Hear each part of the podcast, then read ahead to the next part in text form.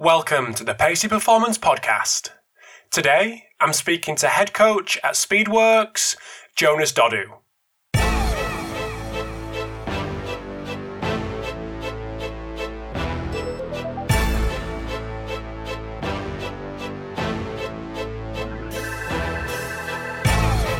Thanks for tuning in to episode 295 of the Pacey Performance Podcast. So, another long overdue part two, this time with Jonas Dodoo. So, in this episode, we build on some of the themes that he actually covered in his recent webinar, which you can actually check out on his Speedworks website and get access to that. So, it's a three hour webinar, and he mainly, mainly focused around acceleration. So, in this episode, we continue that focus and have a little chat around his acceleration principles, uh, optimizing step length and or step frequency, where to focus our attention when it comes to working with sprinters versus team sport athletes. So that topic's come up a couple of times, so it's great to get Jonas's opinion there. But also drive index and why that is important for the qualities that Jonas is talking about throughout this episode. We also talk about his binary video analysis, which is his new app that he actually delivered and, and talked through in the webinar, which is a really interesting app that you can again check out on his Speedworks website. So I hope you enjoy this episode with Jonas. If you're building speed with your guys, and that's an important part of their uh, of their sport, definitely listen throughout this episode because uh, it's, it's a great one with Jonas and probably reinforces and plays on a lot of the themes that have come up with Stu McMillan, with uh, James Wild, and various other people that have discussed speed training. So, hope you enjoy this episode with Jonas. This episode of the Pacey Performance Podcast is sponsored by Kitman Labs. So, Kitman Labs partners with leading sports teams to help them consistently achieve the highest levels of performance by increasing the impact of their data. So, over 200 teams across the globe rely on Kitman Labs' performance intelligence platform to quantify the cost of performance and injury and receive the right insights at the right time. Through unique outcome driven analytics and the most advanced athlete management system, teams can align their organizations around a shared view of what it takes to drive performance and health and move at the speed of sport to adjust and continuously improve. If you want to know more about Kitman Labs, head over to www.win.kitmanlabs.com forward slash impact. This episode of the Pacey Performance Podcast is sponsored by iMeasureU. So, used by leading sports practitioners and biomechanics researchers worldwide to capture and compare multi limb inertial data in the field, IMU Step from iMeasureU is a dual sensor and app lower limb load monitoring tool which helps practitioners optimize return to play for running based sports. So iMeasureU have just released their new and improved waterproof sensor Blue Trident, which includes ultra high G capabilities to quantify high impact steps such as cutting, landing, and sprinting, longer battery life to collect data all day, real time feedback to aid immediate interventions, and faster workflow so practitioners can review long training sessions within minutes of training completion. iMeasureU, now part of Vicon, works with military, pro, and collegiate coaches and athletes from around the world, including the Australian Institute of Sport, US Department of Defense, and collegiate and pro teams from around the world. If you want to get to know more about iMeasureU, head over to their website, iMeasureU.com, or follow them on Twitter or Instagram at iMeasureU. So without further ado, over to the episode with Jonas Dodoo. Thanks for tuning in to the Pace Performance Podcast. So this morning I'm delighted to welcome for a long overdue part two, Jonas Dodoo. So welcome to the podcast, mate. Hiya, good to see you again. And um, it's been great watching the podcast dramatically evolve over the past couple of years, even to the fact that now now we're on on uh, on YouTube essentially. So when you said uh, let's do another one, I'm like, yeah, great. And then you're like, okay, it's on YouTube. I'm like, we've got to wait, mate. Let me shave. Let me shave. Let's, let's sort out my, my chin first before we get going. So awesome. No, really good. It is. It's a, it's a weird one because if anyone doesn't know, and no one will know, why would they unless I've told them? Up until probably seven episodes ago, it was just a blank screen. No, there's no person there, which has completely changed how I just how we interact. And it's actually pre put about 20% on the length of the podcasts, Mm. just because the face, and it's just, yeah, a little thing of actually, well, not a little thing, but seeing a person there rather than just a blank screen has changed the game definitely for me and just how it how it feels and yeah, how you interact with the person on the other side. So it's been great. Yeah, I mean, look, um, what do they say? Like most of people's decisions are about you are made in the first 15 seconds of seeing you right? If you walk into a job interview they make that decision. Why? Body language uh, you're giving away so much information and and providing feedback through how we see and how we move. And you know I, I talk a lot of my hands. I talk a lot of my body expressions. And and funny enough my daughter like you know she screws up her face and you see everything of what she wants to say before she even says it. Um, so um, yeah for sure. I think it's a, it's a good uh, evolution buddy yeah, absolutely. And I spoke to Lauren Landau, who's very much the same. Mm. And he and, I, and he was uh, I don't know what he was talking about foot strength or something. He was he was banging his feet, and I'm there thinking, I'm, why am I banging my feet? I'm not yeah. I'm not talking about this. I'm doing the same as him. I'm he's telling me about like scrunching up his toes, and I'm doing the same under the desk. It's, yeah. yeah it's uh, it's it's it's a good thing, definitely a good thing. Yeah, I actually watched that podcast not too recent, uh, not too long ago, and you know he's talking about um, action of the foot, talking about how talus and what happens during eversion or um, during pronation, and, and he's illustrating you know rear foot strike, pronation, and then supination with some toe off. You know, so he's he's illustrating it as he's talking, and you're, you're right, it makes a lot more sense. Yeah, absolutely. So I think it was well, it was probably four years ago since we last spoke on the podcast. I think it was it four years, maybe three or four years at least. Yeah. But are you all right to give us a bit of a, an update on what's been going on since, and even even before that, bit of background, yeah. education, and, and whatnot? Yeah. Um, background education, um, and you know, you can get a bit more of the background if you watch episode one. That's a bit of a plug for people. So nice. the first one. Um, but um, I, I, grew up playing sport, lots of different sport. Was was always explosive and elastic, but couldn't stay in one piece. I've got terrible feet, terrible ankles, no movement in my toes. Um, but it sent me down a road to learn, to understand. I think originally it was to go and fix myself was my biggest driver. Um, and then I got exposed to um, great coaches, great therapists, um, and um, I did my master's thesis under Dan Pfaff, or, or, studied him as my as my thesis, and, and had an opportunity to do a PhD in, in sprinting, or to go and try and coach someone to at least be a bit faster, and, and I went down that route. So I started in rugby, ended up in athletics, and during my athletics career and my and my coaching, I, I got exposed back into rugby, um, and and then since that point, maybe over the past eight or nine years, I've I've worked with you know various individuals in, in rehab projects. Um, I've worked with various teams in in uh, short and long term projects, um, and really the past three years for me, I've um, been based in Loughborough. And um, at Loughborough University with my elite squad of sprinters, um, and then used essentially my down days. Um, uh, 20% of my week I would spend either with Derby County, um, at, at one point with West Brom, um, and with England Rugby in the build up to the, the World Cup. So those have been my major projects. Um, and alongside that, I, I run workshops, I, I, do a lot of coach education uh, and a lot of mentoring. So um, it's a it's been a up and down journey, always driven by my hunger and cur- curiosity about how to make people faster. Always um, almost underpinned by my um, subconscious awareness of my bias. So my conscious awareness of my bias and recognizing that actually I've had some great performers. I've had several sub 10 runners, um, really successful female sprinters. I've worked with Greg Rutherford for two years in between his two Olympic uh, medals. Um, I've um, been able to have uh, what looks like a lot of success, take average athletes and make them good, take good athletes and make them great.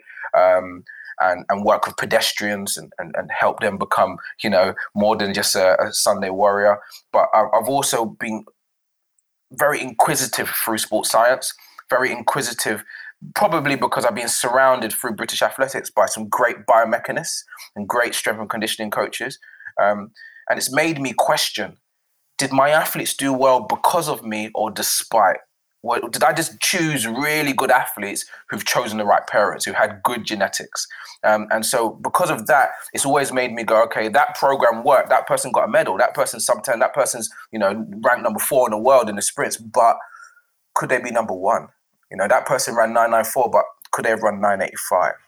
Like I've got this, I've got this con- constant um, need to reflect and ask myself, could that be better? Um, and so it's driven me down a road to um, developing through a labor of love our, our binary video analysis app. And basically, it's a poor man and dumb man's dartfish, okay, um, with an extra update of AI um, and an extra update of coaches driving the development process. Um, and and really, the, the, big reason I've developed it is my coaching eye. The, the first thing Dan Pfaff pushed us to learn as apprentices is uh, and developers our coaching eye.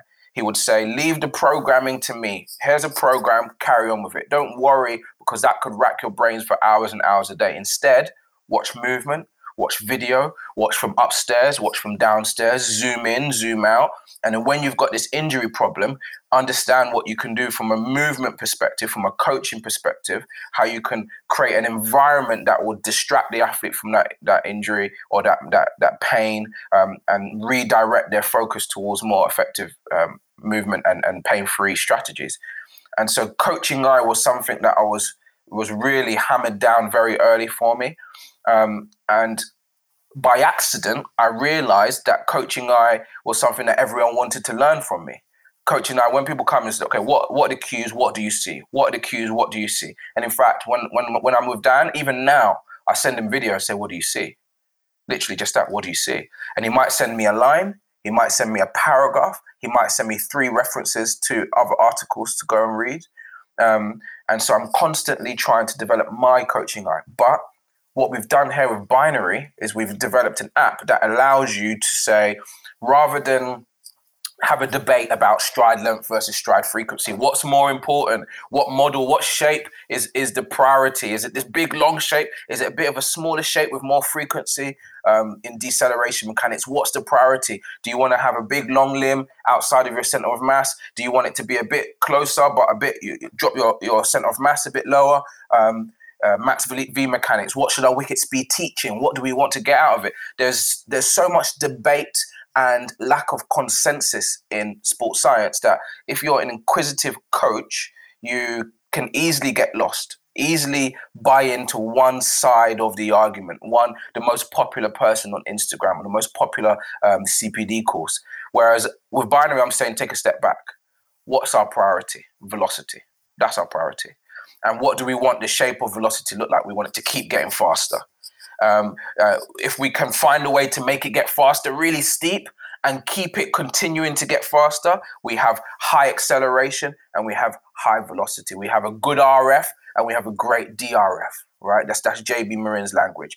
Um, and the reality is, what binary does for us is it helps us take a step back from our bias and go, based on what we're seeing, what's happening with the data, what's really happening. And in elite settings, people have had LAVEG and, and SpeedGun and video analysis, 3D analysis, Optojump. People have got these tools, 1080, great tool, Dynaspeed, very similar tool. They've all got these tools that give you some of the information or all of the information. And all I've been trying to do is go, okay, this is what I've experienced. This has helped me in my journey. How do I simplify it, distill it, and make it available to anyone that has an Apple device? Yeah, at least a most a, a more recent one. iPhone five, not not good. Yeah, but uh, I I have an iPhone seven. It records at 200 frames per second. It does the job. Yeah, most phones these days are doing the job. And if you have a really new iPhone, well, you've got the LiDAR, you've got the the, the you've basically got uh, even more accurate way of creating data. But I digress. The point is that throughout my whole journey, I've seen great performers. I've seen people perform above what I expected them to do. And I've pe- seen people underperform based on my expectations. And my expectations were probably based on my bias. This is what I think good movement looks like and fast speed looks like. And I think over the past five years, um, I've been able to take a step back from my bias or at least combine my bias with reality, with real data, with real numbers. And, and actually maybe maybe close the line between what I perceive them to be able to do and what they actually do. Um, long-winded way of describing it, but hopefully Great. it's um, it's fantastic. I know we've got a, a, a, list of things to cover, but I'm going to dive into some of this because it's it's really good. Firstly, reflection. Yeah. Your reflection process, not mm. in terms of like you've seen an athlete, you've done something, you've gone back and reflected, yeah. but just in terms of your global practice and how you go about things. What's your process mm. for, for for that? Do you have one? Do you are you conscious of it, that's a process that you go through on a regular basis? Yeah, just so- What's So I guess during my degree and during the master, my master's in coaching science, so it was it really wasn't about the science of of of um, sports science or anything like that, but really more about psychology, about CPD, about being about expertise, development of expertise, um, and so I, I had constant reminders throughout my master's and my degree that my mum was right. Yeah, and and and I have never told her this, and I won't because she'll be too too smart. But my my mum has always been someone who, um, if she makes a mistake, she won't let you forget you've made that mistake straight away. She wants you to own up to it, and as soon as you own up to it, she'll give you a hug and say, "It's all right." So she might be telling you off, and then once and, and until and if you don't, um, basically, if you don't submit to her, she'll keep telling you off, and she'll give you more and more reason to be upset. Yeah, and then once you submit, she'll she'll turn off and she'll say, "Oh well, we've learnt now." and and that's the kind of process that I go through. So like, if something, and often it's when things go wrong that we reflect, right? Um, but in both scenarios, when things go right and go wrong, it's important to go. It's it's, it's almost like um, competitive anxiety and, and managing your anxiety. If you can if you can recognize that you've made a mistake or that you're anxious or you're scared or whatever it is, if you can recognize it and accept it, it puts you in a place where you can address it, manipulate it, maybe even harness it. But until you recognize it, you can't. So for me, my um, learning through my master's specifically, learning from great people, I always noticed that no matter what they did, they look back and say it could be better or where could it be better at least. They ask that question. Um, so when i think about reflection i think about reflection in action. Yeah some people say i'm i'm a i'm a great scrambler.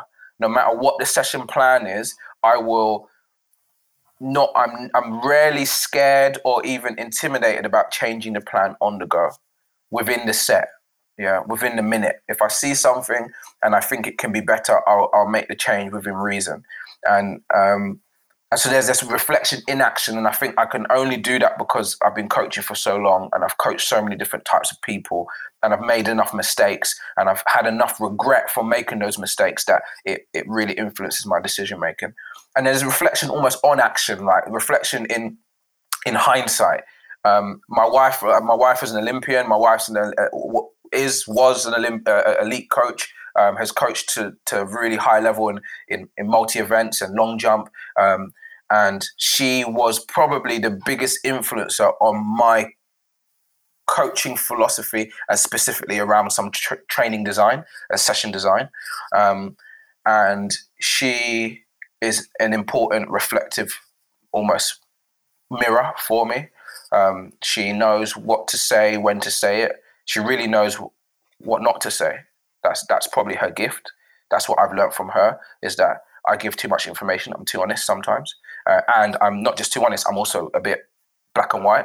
So like I'm I'm, I'm a bit too direct sometimes, um, a bit too frank, and she's almost the opposite. So she's I, I learned from her because the more I piss her off, I realize oh that could piss someone else off as well, right? Um, and so yeah, I think I think I've gone long winded with this question, but yeah, re- reflection for me is a big deal because if we can, the better we can reflect, the better we can accelerate our development. And I think maybe that's always been my issue is that I'm in a rush. And, and not not a bad rush, but I don't like wasting time. I like Uh-huh. being efficient with time. So if if I apply that to my own philosophy as a coach, it means that whatever I can learn in a year, the question is, can I learn that in six months? Now, a great coach, Michael Afilaka, says you can't microwave experience, and it's true. Yeah, even if you learn every single thing on the Altis course and Wikipedia, everything to do with speed right now over this six weeks, seven weeks of COVID, does that make you a better coach? It actually you might go worse because you've got now more information. You don't know what to do with it. You know all these new rules, but you don't know how to apply it into your environment. Some of them seem like they contradict to what you were already thinking, and um, you now have to practice and make sure they all balance up within like a training scheme. Um, and so I don't know where I've, gone off of that on a tangent there. That's all I- Don't, don't apologize. It's Yeah. good. so Yeah. essentially, I, I think um, reflection is important. I think having people in your network that you can reflect with is really important. I think having one area where you're almost challenging yourself off of your reflections and challenge yourself to go and learn some more information. It's important. Having um, a good resource that isn't information, but it's more knowledge. So some information distilled is really important. Then having a network of mentors and mentees and colleagues where you can get some mentorship from and turn that that knowledge into wisdom. That that's really the process for me. That's what I'm really trying to do for myself and for my clients. Mm-hmm. Just going back to how you week and months and work is structured. Yeah. And this is a, this is a, just a, a, throwaway comment I think one of us made on, on the WhatsApp when we were when we were arranging this, and that was the business side of it. Mm. Not to go too much into the COVID stuff and how that's affected because I think that's that's probably been done. But in terms yeah. of you developing the business and having a bit having to have a business head on as well as a coach's head, how difficult's that been for you? And we'll come to some of the stuff you've done, webinars and things later right. on. But how how tough's that been for you? That's been really tough. Like I I've always believed coaching should be selfless because because co- athletes generally are selfish, yeah, and we need that balance. Um, and so I've done that, but in, in, through doing that, people see the website, people see the successes, the consultancies, the athletes' performances, but they don't see my bank account. Um, and they don't they don't see the fact that I I spend eighty percent of my time on the track but track only brings in 20% of our household income. So I spend all my time chasing consultancies, doing extra work, working till midnight, um, just so I can coach. That's the luxuries of being an elite coach. Most of us are doing other work or just a coaching track and field in general. Most people are doing other work, and the passion of the sport is driving them to the track on a daily basis. Um, that was fine when I was young and dumb and single and no kids. And then I had Logan, so that was five and a half years ago. And actually, that was all right. But even then, that, there was a sign. So when I had my first son, I was driving back and forth to Bath from London to do my work there. And, and Alan Ryan, an amazing S&C coach, amazing coach, um, uh, really influenced me. And, and he, he had, he's had a massive influence on me and my philosophy. I was driving back and forth, and he's got a number of kids. You know, he's Irish. They've always got twelve kids each, right?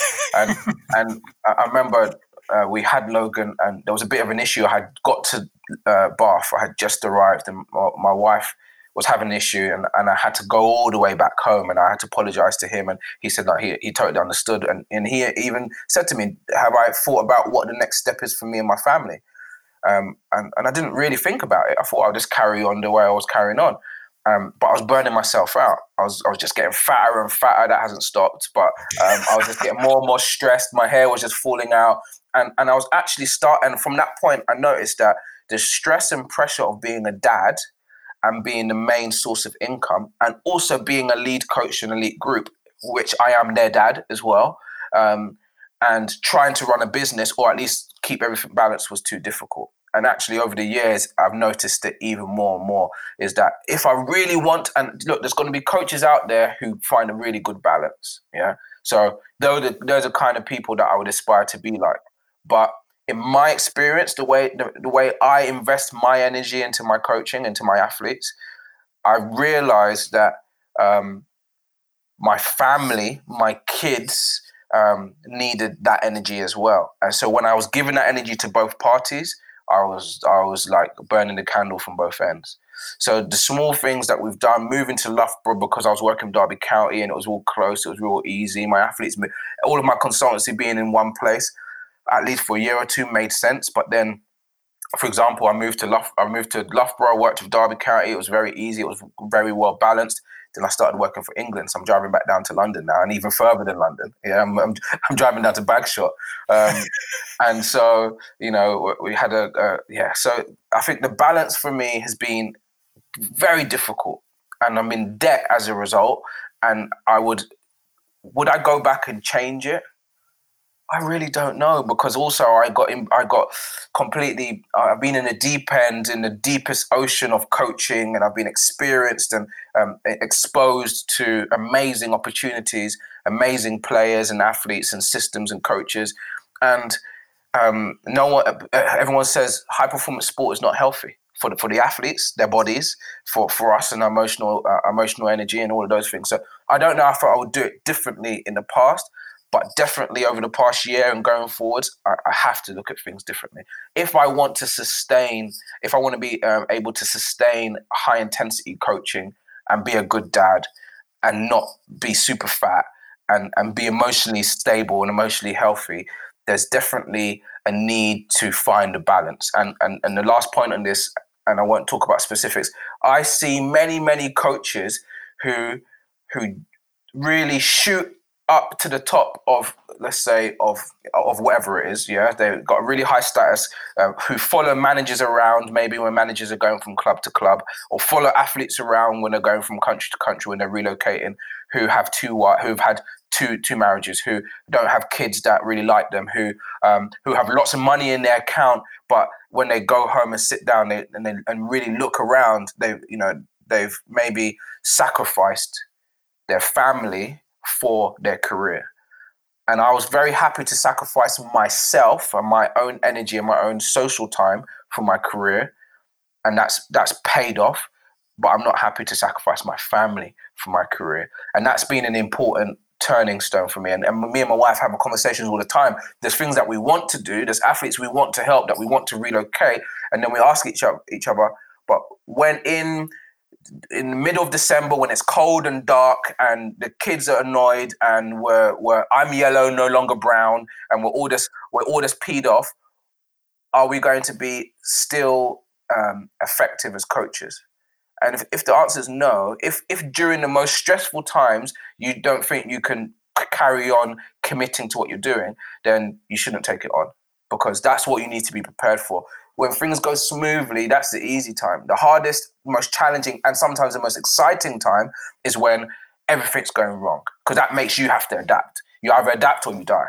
Um, and if you don't have that adaptive energy because you're uh, you're spending with your family, then the coaching dies. If you if you don't have that adaptive energy for your family because you're spending it with your athletes, then your family dies essentially. And so the the reality is finding that balance has been really important for me knowing my worth has been important for me. Um, um, showing my work in my unique way. I'm a bit dyslexic. I like to read, but I, even just yesterday I did a tweet, uh, spelling mistakes everywhere. Um, so um, I'm not going to be writing the most informative blogs, yeah. But I I know my topic, I know my subject, I know coaching, I know people and emotional intelligence. Um, and uh, I have a I like to summarize and simplify things. So I, uh, finding my business side has been difficult because not many people do things the way I do it, and so I didn't have a model or a template to copy. Um, but actually, my business uh, and, and mentoring and consultancy and stuff has happened by accident more than on purpose people come to me and have come to me and asked me more and more questions, it's made me go, oh, you're an expert or you're you're you're an elite person and you're asking me this question that I think is fundamental. That's my bias. It's fundamental to me, but it might not be to you. Maybe there's a product there. Maybe I can replicate that and share that with more people. Do you think more people be interested? So I've, I've gone into business almost not by looking for a product and trying to sell it. I've I've almost been just people coming to take this product, and I've gone, mm, I, I should repackage that and make that available for other people. So I think I've been talking for ten minutes on this, but um, um, hopefully that that is a bit of a summary for you. Yeah, I mean, you can see me nodding along there because I've, in a, in a diff- slightly different context, but gone through exactly the same thing. And but when you say about the not looking for a business, not looking for a product, but people actually coming to you, that in, that immediately makes me think, well, that's the key to longevity. Mm. It's not just something you crowbar into your life because it might, I don't know, make a few quid. It's what you're doing already that you're just modifying and tweaking to make a business out of it. Yeah. And that's yeah. that's really what you're doing. And that's that's not a businessman, that's not a businessman talking, that's a coach talking to make a business. And I think that that's really interesting to me. And I've been through exactly the same thing with prioritizing and, and trying to, and I've done it loads of times, as we all have. Think of an idea, right? I'll start that now. It'll take a few hours a week. And you start, you get going, you realize that Monday, Tuesday is taken up, and you just think this is just not sustainable. Yeah. And and life is suffering as a result. Yeah. And I think one thing that I've done over the last probably certainly a year is try to let things manifest for a little bit longer before pulling the trigger. And you can manifest and manifest and manifest, and nothing ever gets done. I, I understand that, but just trying to weigh up: is this is this doable? Is this is this got longevity? Can I commit the time? and then pulling the trigger two months after I probably would have done before, and Yeah. just having to back out because I just can't keep it going. So I think that's one, yeah, that definitely one thing that probably resonates with me on that. Yeah, for me, it's love. Like I, I know that if I love something, and in, in uh, and I might love it because it's interesting, because it's a puzzle. I like puzzles um, because it's challenging and forcing me to to to be outside my comfort zone. But if you love something, generally, when you're tired or when you're pissed off at it, you don't give up. Yeah, and and maybe it makes you work harder. Um, you take a step back from it, maybe you sleep on it, and, and actually you have some deep reflections, and and you're better at it. Um, so for me, it's always been about the love. If I love a topic, if I love a subject, then I'm going to uh, generally I'm going to be good at it, and I'm going to understand it, and and and through that understanding, I'm gonna I'm gonna pull it apart like a video machine. I'm gonna open it up and look at all the parts, and I'm gonna pull it back together, and I'm gonna summarize it really simply. Um, and that's how I like to just live in my world, and it just happens that that's how people enjoy learning uh, on deep topics. They just want to know the heuristics. They just want to know the rules of thumb, the KPIs. Um, you know, it's one thing to know the rules, but if you need to apply those rules in your setting and break those rules, do you just need to know the rules before you break the rules, or do you need to know these broken rules too? Because that's actually real, real, really real in your setting, and that is in uh, you know, if you can make your players better, faster, healthier over the next six weeks during your preseason, that's going to dictate a lot about their ability to train over the next season. So it's it's one thing to know basic mechanics, another thing to know what can I do right now, next week, to make my players better, to make me better as a as a coach. Cool. I'm going to come back when we chat afterwards. Yeah. That's on the list to chat about. Just Cool. just saying, just so I don't forget. But we've got the we've got the list and acceleration. Yes. That's where we're going to spend our bit for the next what forty five minutes ish. Cool. Just to dumb it down for the simpletons like myself. Hmm. Acceleration principles. What are the principles that you, I suppose, live by when it comes to acceleration? Yeah. That probably gives a nice little global view, and then Yeah. we can dive a bit deeper on that. Okay, cool. Um, so, I mean, if we're just talking about the basics of acceleration, um, the, oh, the basics of, of even sprinting, the, the goal is to get from A to B. Yeah, that's why I always start with this. So the goal is to get from A to B. So if we're talking 100 meters, the goal is to get from zero to 100 as fast as possible. And, and obviously, we can break that into phases. Um, and when we're speaking more specifically about initial acceleration, obviously we can uh, in, in team sports and even in track and field we can measure a 10 meter time right? 5 meter or 10 meter time is traditionally used to to get a, an understanding of someone's ability to accelerate. Um, but and many of my clients and many teams will put down timing gates. You know if they want to do speed training in their club they they believe that if they put down timing gates and they drive intent and this is an important thing a lot of people talk about that sometimes the biggest priority in speed training is just getting the players to try hard and actually intent and in high intent high intensity in their effort. And the speed and the timing gates can help that. Um, then they give them a time. But just like and i might be throwing it out there uh, throwing something out there but just like countermovement jump yeah if your if your goal is jump height only or just like a 10 meter run, if your goal is your 10 meter time only, then you might be missing a trick. Because I can run to 10 and you can run to 10 in the same time. Yeah. But I might be at a higher velocity than you.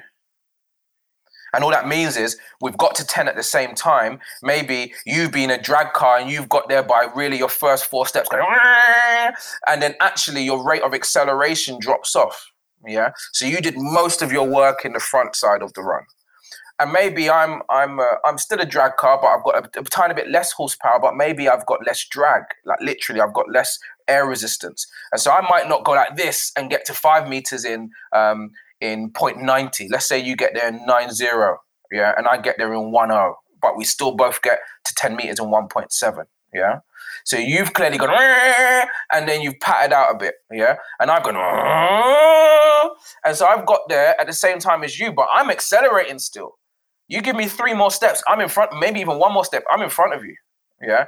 I'm still getting faster, okay. So when we talk about acceleration, we've got to be careful that we're not setting a goal of a 10 meter time and encouraging a technique and a strategy that gets us there fast but puts us in a bad position. And, and, and then you think rugby, you think, okay, why why does it matter? If my aim is to get to the 10 meters, if my aim is to get to my defender or my attacker um, as quick as possible and they're 10 meters in front of me, I just need to be there as quick as possible. And you could say, yes, 30, 40 years ago, if you, everyone's just running route one, straight line, uh, and not that they, they only did that last, but the traditional forward, the traditional rugby player was just running straight line, like like bullrog, just just head down, going forward. But actually, you look at, you know, you listen to someone like Franz Bosch or, or John Pryor or, or Dean Benton um, and Eddie Jones, they talk a lot about option positions, right? You need to be able to get to 10 fast, but be in a position where you can organize your body to make a decision. And that position is often in a position where you can remain reactive with your feet and you've still got control of your center of mass. You're not over rotating. Yeah. You're still you're in a position with your pelvis and your trunk where you can rotate and you can do other actions where you can scan if you need to and then use your upper body if you need to while still using your legs to push you to go faster. And that position is uh, an efficient position. So when we go back to acceleration, these two options or these two um, these two me and you racing, the reality is by the time I get to 10 meters, I need to be in an efficient position to make a decision in team sports. And I also need to be in an efficient position to keep getting faster in a, in a linear sport. So for me, efficient acceleration, no matter where we're at, looks the same. You you you maintain a frequency and a stiffness that allows you to be energy um, energy efficient, but also be in a position to make choices and make decisions. So that that would be my my first start of acceleration. I haven't talked about postures. I haven't talked about shapes. I haven't talked about um, what are the fundamentals of athletics in, in 100 meters versus hurdles versus maybe long jump. That, that, that's all a secondary discussion. The first almost thought experiment is to be clear about the fact that there is a difference between being effective which is essentially to do with your your kinetics. Can you produce the right forces um, and throw yourself where you need to go? That's again JB and RF. Yeah, what ratio of your forces are you directing forwards? That's how effective you are, and you can be really effective without being efficient. You can we can both run a 170, and we could say 170 is the time that we need in our sport, but I might do it in a way that really allows me to one save energy, two um, being in a fit, in a position to make a decision, or three, being in a position to keep getting faster. Um, that might take less, uh, more stress off of my uh, lower limb, um, and that might just give me an, a bit of an energy reserve that I can use better to continue going or for repetitive actions in the game. Just going to take a very quick break in the chat with Jonas. Hope you're enjoying part one. So, over in part two, we discuss more around where to focus our time when we're working with sprinters versus team sport athletes. We discuss drive index and why that is important, an important metric for to develop the principles that Jonas talks about in part one. And we also talk about a little bit around game speed, but that is going to be developed upon in a part two, which is not yet recorded but will be in the very near future because I could have gone for hours and hours with Jonas uh, and got into a lot of depth with um, sprint typing and, and lots of other questions that I had for him but we just didn't get time and wanted to get this in in this episode. So, I hope you enjoyed part one, but a fantastic part two coming up. But just before we do dive into part two, I want to say a big thanks to Hawkin Dynamics for sponsoring this episode today. So, Hawkin Dynamics offer the world's first wireless force plate testing system. So, the Hawkin Dynamics system is built around what coaches want so they can test in the real world and not just in the lab. So, you're able to capture reliable data on all athletes in a matter of minutes and monitor progress from their cloud based system from anywhere in the world. So, as I've mentioned, the Hawkin Dynamics force plates are wireless, which means they're portable, and they're also trusted by teams at a number of different levels in a number of different sports. So, integrating force plates into your athlete monitoring system uh, could not be easier and more affordable. So, if you want to get to know a little bit more about Hawkin Dynamics or actually see their plates in action, head over to the website, uh, which is hawkindynamics.com, um, which you can, I mean, you can also schedule a demo and follow them on Twitter at hawkindynamics. And also sponsoring this episode today is Black Box Fitness. So, Black Box Fitness are a sports performance equipment manufacturer based in Belfast in Northern Ireland. So, if you are looking for a full gym fit out, if you're lucky enough to be looking for a full gym fit out, or just want to add additional pieces to what you've already got, whether that be barbells, dumbbells, plates, maybe a new rack, some flooring, etc., etc., have a little look at what Black Box Fitness can offer. So you can head to their website, which is blkboxfitness.com, or for a more informal view of what they do, head over to their Instagram because they've got some really cool images of some of the recent projects that they've run in Australia, in the UK, in Europe, etc. So head over to their Instagram, which is at blkboxfitness, and they're the same on Twitter. You mentioned at the start when you were talking about the binary app yeah. about step length, step frequency, deciding mm. which one to focus on. Rather than going into the, I suppose, semantics of how the binary app can help, because we get yeah. to that a little bit later. What's your thought process when you're looking at them two? I suppose the, the each side of the continuum where you're going to spend your time, mm. and where do you think people struggle with that? Do you think there's too much focus on that? So I think What's there's too much focus on it. Yes, um, I think, uh, or I know that the effective and efficient strategies are about the best combination of your spatial temporal um, characteristics. So your ground contact, uh, air time, um, step length, um, and if you're going to look at a drive index or you're going to look at some kind of way of combining those numbers, they, that uh, uh, it's all about a, a combination. So neither is it about maximizing your stride length, neither is it about maximizing your stride frequency. It's about finding this optimal because of the fact that our limbs don't work in isolation. Energy transfers through our pelvis to each limb. So it's not about getting the most out of the pushing leg and getting a massive toe off distance and making a massive shape. Because if you do that, what you may end up doing is not having any pre-tension in your swing leg that's in front. So and if you really think back to what are the biggest priorities in sprinting or in performance, it's one to project yourself t- towards where you want to go from A to B, and it's another thing to be prepared for the next step. Those are the two priorities: project and be prepared. And if you over project, you're under prepared. And if you're over prepared, you're under projected, uh, or you under project. So we're we're always looking for this balance. And and the great thing about binary is that we've got all of the spatial temporal numbers, we've got all of the angles and orientation numbers, um, we've got everything, most things that you can get. No, everything that you can get from motion analysis, we can get.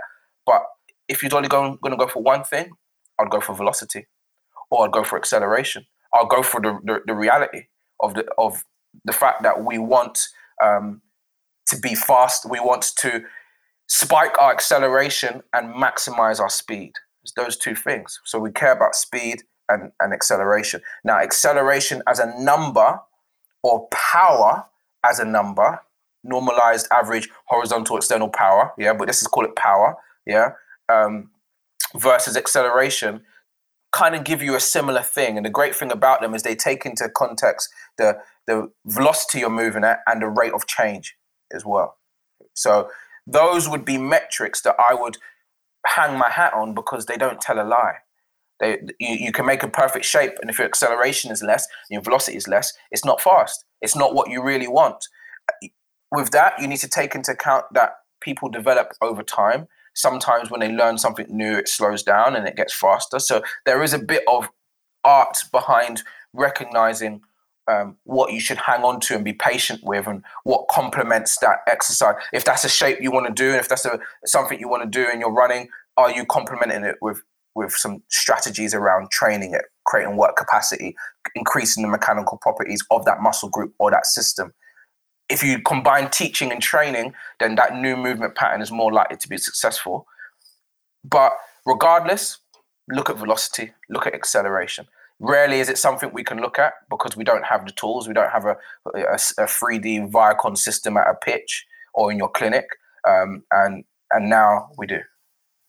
Is it only experience that can allow you to have the thought process of I've changed something, mm. it's not happened straight away, and then click in, but I think it will happen, versus I've changed something, it hasn't happened, I don't think it's ever going to happen, I need to rethink. Mm. Is it only experience that can allow you no, to differentiate? No, okay. no I think I think um, my, for me, pre-tension and preparation for the step Okay, so two things. We want we want the kinetics and kinematics. So we, we, we want to definitely produce the forces. We definitely want to project ourselves where we need to go. And we definitely need to be prepared for the step. I said this before. So no matter what change we make, we have to make sure that there's an acceptable bandwidth of projection and preparation. So let's say velocity goes down because we're working on on something and and and we've interrupted the habitual flow of the athlete we've maybe given a, a taboo internal cue but it was necessary for them to make sense of it then we've played with some drills to give them some context and for them to find a feeling so that internal cue is now poo-pooed because now they understand the feeling of it and then they're working on it sometimes when you uh, understand the feeling of it but you're still working on it, it you, you might decrease maybe your velocity. You may your your rate of force development might reduce a bit because you want a bit more control. Yeah. So velocity might go down, but you want to see the classic spatial temporal variables, ground contact time, step length. You want to see rhythm. That's what you want to see. Even if they get a bit slower, and even if you're coaching something within a session and you're having undulations really in in, in how effect in, in how how well they're applying the skill, you want to see flow. You want to see a gradual change. You want to see that if you looked at your step length, that every step is getting a bit longer. If you looked at ground contact time, every ground contact time is reducing. If you're looking at initial acceleration, you want to see that the ratio of air air to ground is changing and that they're spending less time in the air, more time in the ground in the first step, and that this relationship remains at least for your first three to four steps and then we start to see a break a break point, which is essentially where they start to spend a bit more time in the air and less time on the ground. So there are some rhythms that we expect in running, smooth flow, like a, a plane taking off. Yeah, you want to see a smooth flow. Um, and there are some rhythms that we want to see in velocity, velocity gradually getting faster. And and once we understand those rhythms and we want to stick to those rhythms, we understand that there are also rhythms in all of the other characteristics. Gradual change really is the, is the name of the game. And John Kiely, I think maybe Craig Pickering, had a paper on smoothness. And it's the best paper ever for me. I love John Kiely's work because it's just a great summary of what we want in our data. We talk about smoothness and we, and we know what smooth, silky movement might look like or smell like or sound like but we don't know what smooth, silky data should look like, smell like, or sound like. And actually, it's very similar. It's very, very similar. You can look at someone's data and see their step length gradually, um, gradually changing, and suddenly there's a, a, bad rhythm. You know, suddenly, you know, it was dropping by ten, it was increasing by ten centimeters each step, and then suddenly it increases or decreases by twenty centimeters. There's something going on, or it stays the same when it should have been changing. There's something going on. Um, so it's not just experience. I think if you know what to see in good data and good movement, you can figure out um, and decipher what you see in your environment. Let's have a little talk about team sport athletes versus sprinters. Obviously, yeah. you're working with both, so ideal candidate to talk mm. about this topic. Just thinking about the practitioner in a, a team sport environment, I've got yeah. 20 minutes. I've got to incorporate that into, um, sorry, I've got to have a warm up incorporated in that 20 minutes, and I've got five, 10 minutes with my athletes. Yeah. How can they go about trying to best utilize that time and do maybe work on the front end to enable that to be as efficient as possible, but uh, going in the right areas, focus on the right areas? What will be your process for them to identify that? I think this is where like I've always talked about projection, reactivity, and switching. I've always said that that's a really important umbrella terms that help me make sense of the world. And I think if I was going to focus on acceleration and I wanted to maximize the learning as well as the mechanical load or development of specific muscle groups, I'd pull the pulley. I'd pull Exer-Genie, I'd pull a sled, I would do something resisted, right? Um, and a lot of our clients and teams have, especially with this new in preparation for preseason, they've bought 20 Exer-Genies. and they've linked them all to the walls. Players can't share equipment. They've, they've bought 20 Exer-Genies, they put them all in a wall, and they recognize that the resisted running, and I had a report yesterday from um, uh, one of our consultants and consultancies, and, and the resisted running for him does lots of the teaching for him. So I talked about projection, reactivity, switching. More recently, I've been almost just dumbing it down and saying, well, projection, I really think is orientation. Because when you say projection, we're not really saying where, which direction you want to project. I feel like if we're talking about orientation, we're talking about some of the summaries from all of the resistance, uh, resistance running re- research, which is RF again. Keep coming back to it. Are you able to pro- um, project a large amount of your force in the direction you want to go? Is there a large ratio of force going forwards, going horizontal? So for me, that's one of my first pr- priorities orientation. And I'm going to use resisted running for it. Another priority is range of motion. Um, if you have a large range of a relatively large range of motion on the front and the back side of your running cycle, not just the front side, not just the back side. If you have a large, a relatively large range of motion on both sides of the flexing leg and the extending leg, then that tells me two things. It tells me that your extending leg, you've pushed your center of mass outside and away from your center of support. Yeah. So you've had a nice extension through your posterior chain. So great, you've got a large range of motion on the backside. On the front side, if at the moment of toe off, when you finish extending, your knee um, is relatively high, yeah, even in acceleration. So we're saying your hip angles maybe closer to 90 degrees than 110 degrees. Then clearly during the step, your thigh has punched forwards. But if at the moment of toe off, when you finish extending, your, your front thigh is actually down here, then clearly during the stride, your thigh didn't come forward quick enough. So at the moment of toe off is a great time to see, okay, what's happening with extending leg, what's happening with the thigh in front. If at the moment of toe off, your extension leg is here and your thigh is all the way up here, but you're in an acceleration pose, clearly you haven't done enough to push the ground away and you focus too much on flexing your limb. So, finding an effective range of motion in your legs during projection and orientating yourself forwards is like it, it just describes a lot of things. So, but for a novice novice coach, I just want to make sure are, are their forces going forwards? are use a sled. Are they utilizing their range of motion? If not, then why? Is it because they're not pushing against the ground? or is it because they're not punching their knee forwards? And the nice thing about punching your knee forwards whilst pushing against the ground is your um, it pushes your center of mass out in front. It makes it easier to orientate your forces forwards. So this RF puzzle that that's the, all our real goal is can be solved by um, orientating yourself forwards and separating your limbs really well. So once you've done that, that's the projection part done. That's the pushing part done. Then you've got to be prepared for the next step. So then the question is once they've done these actions and then they swap their limbs, does their shin land in a position where it's stiff, the ankle is stiff, the heel doesn't drop, the shin is stiff, it's stable, and allows the hip to extend early? Or does the shin land vertical, the heel drops, the shin has to roll forwards before the hip can push again?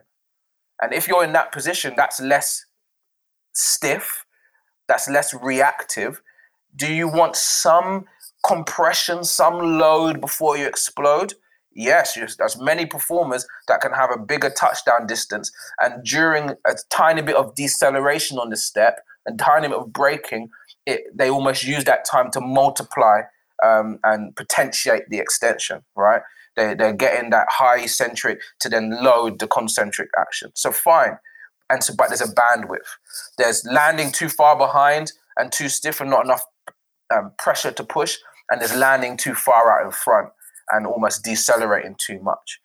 So this that's that's five or six minutes talking about what I would be summarizing for a coach. So I'll go back to it.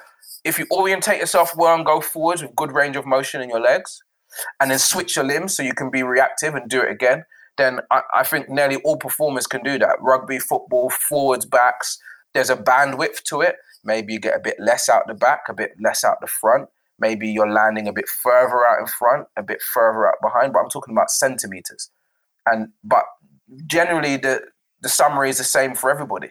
And so when we look at a team sport player, if I was in a setting and I had 20 athletes, I would just be getting them to pull heavy things, recognize how to orientate themselves well with a good range of motion.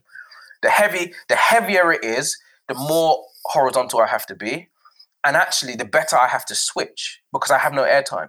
Yeah, if more horizontal you are, you don't have airtime. No airtime, less time to be prepared.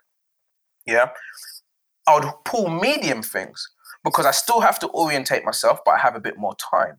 I'll be pulling medium weight because it gives me a bit more velocity. It's more challenging. I'd be running without any resistance. Same same drill, same task. And I think that differential loading allows them to explore different strategies to do the same task. So I've, it's just movement variability. It's just giving them options. So like the, there's a discussion with one of our one of one of our coaches, Owen, and he's written a nice article that basically is: Are we doing resisted running for the physical mechanical loading, or are we doing it for the teaching and the differential learning and, and almost creating a constraint for these guys to make sense of the world and, and to, to explore different strategies? I think we're doing both. I think on some days um, we do minimal amounts of runs and we're really just using resisted running for teaching and potentiation. And I think other days, and for a number of years, and again, Alan Ryan is in preseason with Bath, maybe seven years ago, really figured out that large amounts of resisted running um, done with variability and combined with plyometrics allowed us to create a massive work capacity to do anything else when it came to speed work because um, it, it, meant that we had lots and lots of contacts, high velocity contacts into the ground, conditioning Achilles, conditioning soleus, conditioning foot position, um, conditioning the knee to be stable, the hip to be the prime mover, really locking in Lombard's paradox and just making sure these guys push through their bums and stabilize through their feet. And it, and it enabled us to then, when we moved to, to either more pre-planned actions or more rugby related stuff, the, the guys just seemed to, to, to be able to tolerate it more than usual. Lower limb injuries went, went away. Um, hamstring stuff minimized and, and, and actually um, Al seemed to see, see that when he dropped some gym work on a specific day and replaced it more with resisted running, that they didn't just run fast and run PBs and run fast times on GPS. Their next gym session, they also came in and they seemed to be wired. Yeah. So um, again, long-winded, but I think this, for me the summary is: if we clarify that our goal for all our performers is to orientate large forces forwards with a decent range of motion, and to make sure that we we taper that to make sure we can be prepared for the next step, then our RF will be good, but our DRF will also be good, and we won't have these these these um uh, I guess these uh, I don't know, flattening of our acceleration curves. Yeah. So that that to me is the, the big deal. That's easy to coach. That's easy to do in large squads because you've really got two two goals. Go forwards. When you pull something heavy and you don't orientate yourself forward, you don't go anywhere. So it's great for athletes to feel because when they pull something heavy, and suddenly they change something about their synchronization of their limbs or sequence of their movement um, or spine discipline because the priorities really are do you have good spine discipline? Do you have good shin discipline? And the shins will tell you a story about the whole run just by looking at the shins right?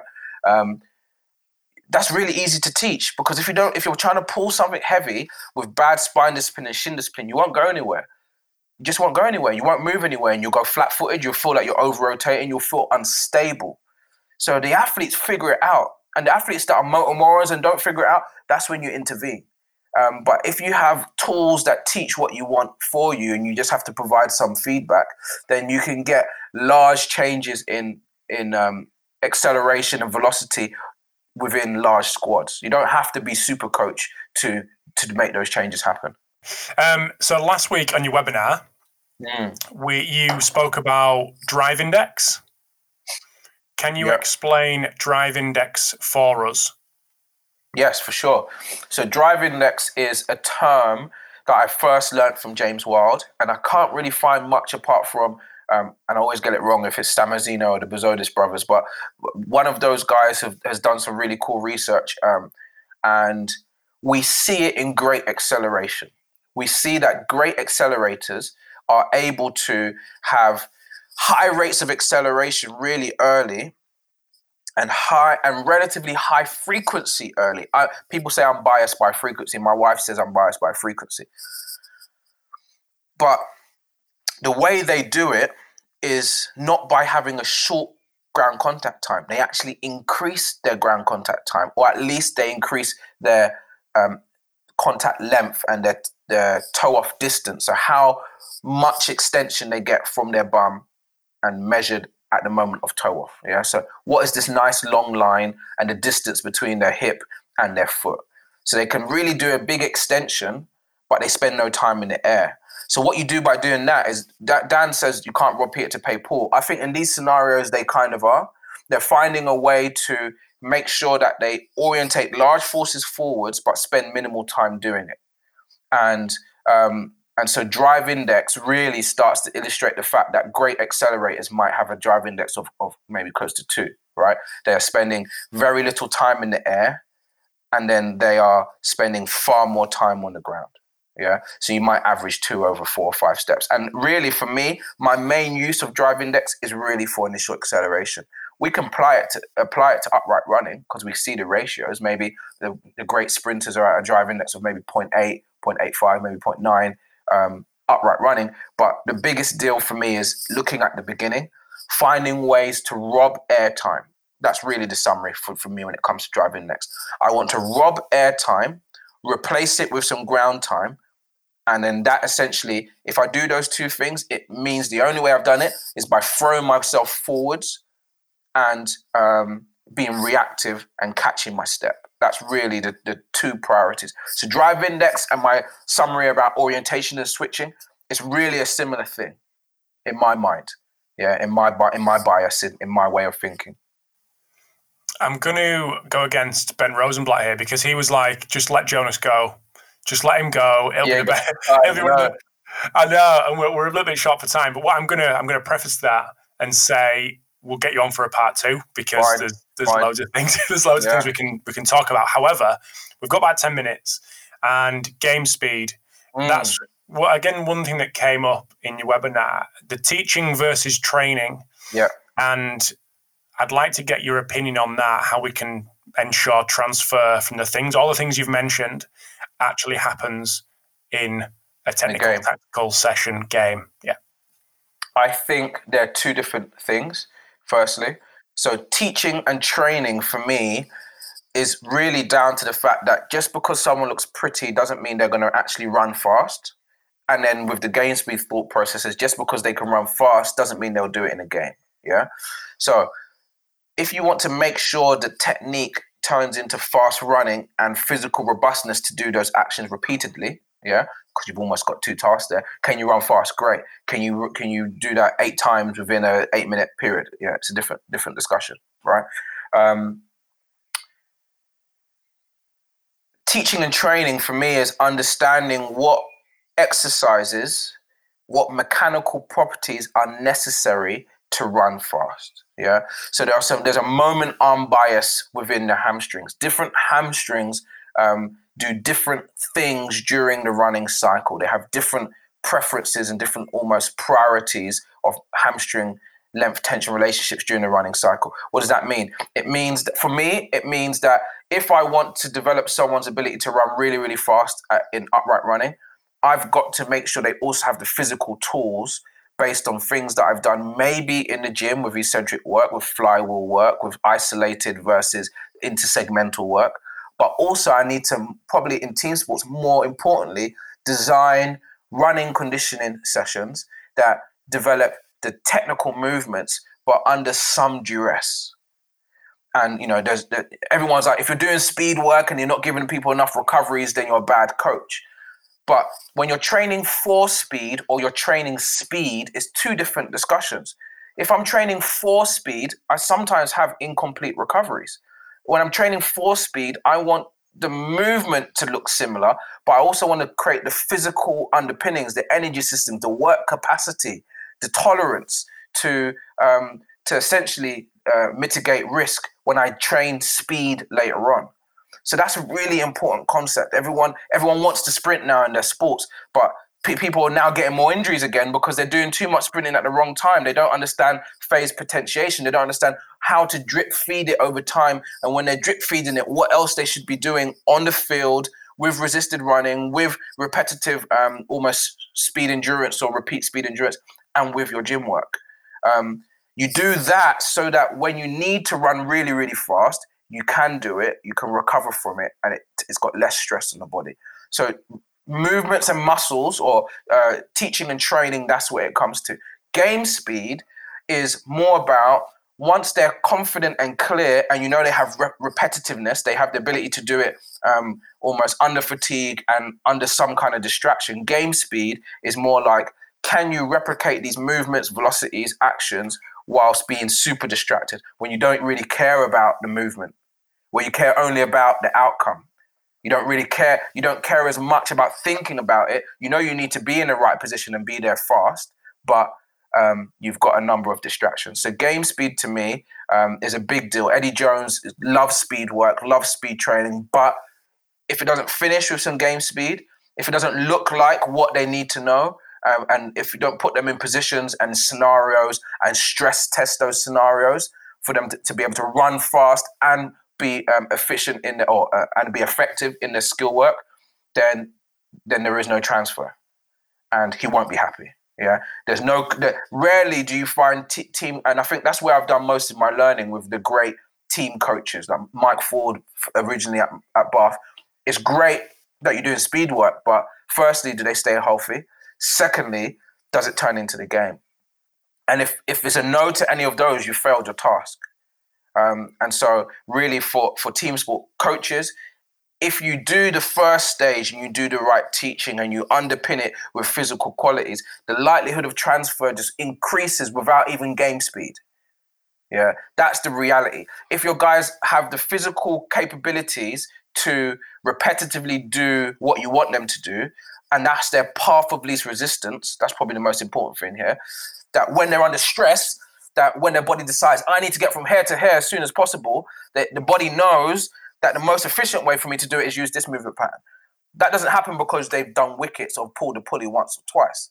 That happens because they're, they're the strongest muscle groups and the most efficient chain for them to use is is that chain, the chain that you've trained. And until it is, then you just have people running fast, running straight lines, running PBs and GPS, great. But then when there's a break and they have to do a box to box, they completely regress to um, to what is comfortable what is normal, what is the path of least resistance.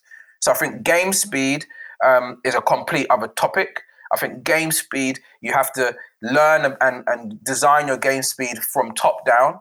You have to have good skill coaches, good head coaches who are clear about what they want, clear about what their players do or don't do very well, and can teach you.